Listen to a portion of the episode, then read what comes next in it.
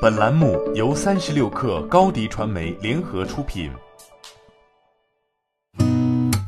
八点一刻，听互联网圈的新鲜事儿。今天是二零二零年四月九号，星期四。您好，我是金盛。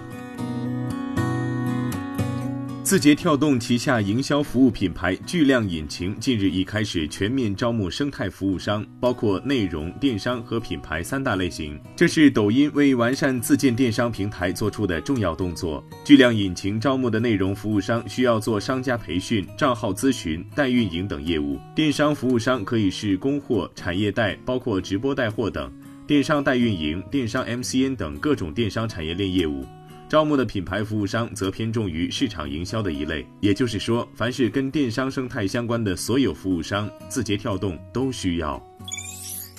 对于昨天自曝员工虚增营收一事，好未来方面表示，事实上我们是可以不对外公布此次消息的，这完全是我们自发披露的。此次涉及到的业务虽然占总营收的比例不大，但绝对金额有将近一个亿，我们需要对投资人负责。此外，对于和爱奇艺、百度等中概股公司同期爆出相关消息，好未来方面表示纯属巧合。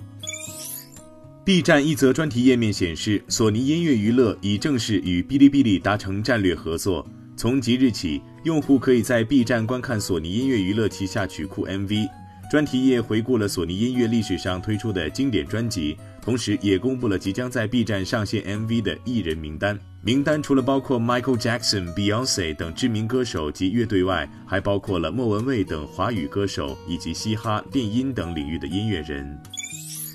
网易云音乐近日上线了歌曲推荐功能“私人雷达”，为每位用户每天生成一份完全个性化的歌单。私人雷达于今年初启动灰度测试，四月初全面上线。数据显示，截至四月八号，私人雷达歌单播放量超二点一亿次，成为平台单日播放量最大的歌单，或用户评论超十三点七万次，歌单总收藏量四百多万次。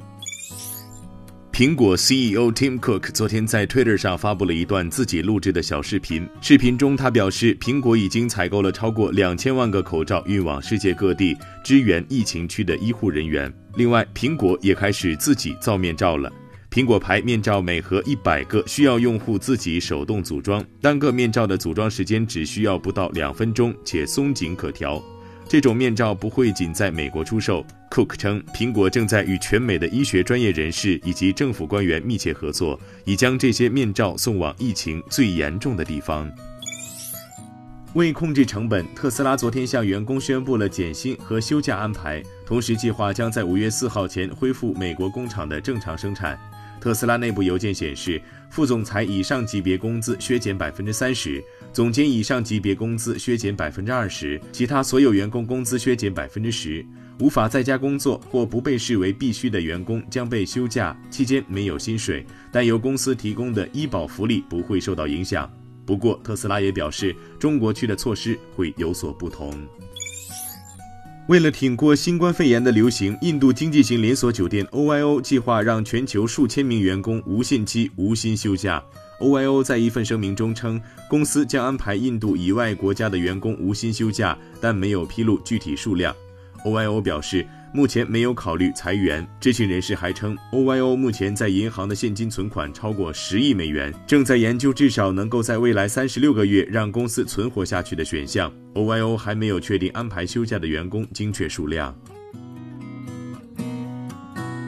好，今天咱们就先聊到这儿。编辑崔彦东，我是金盛，八点一刻，咱们明天见。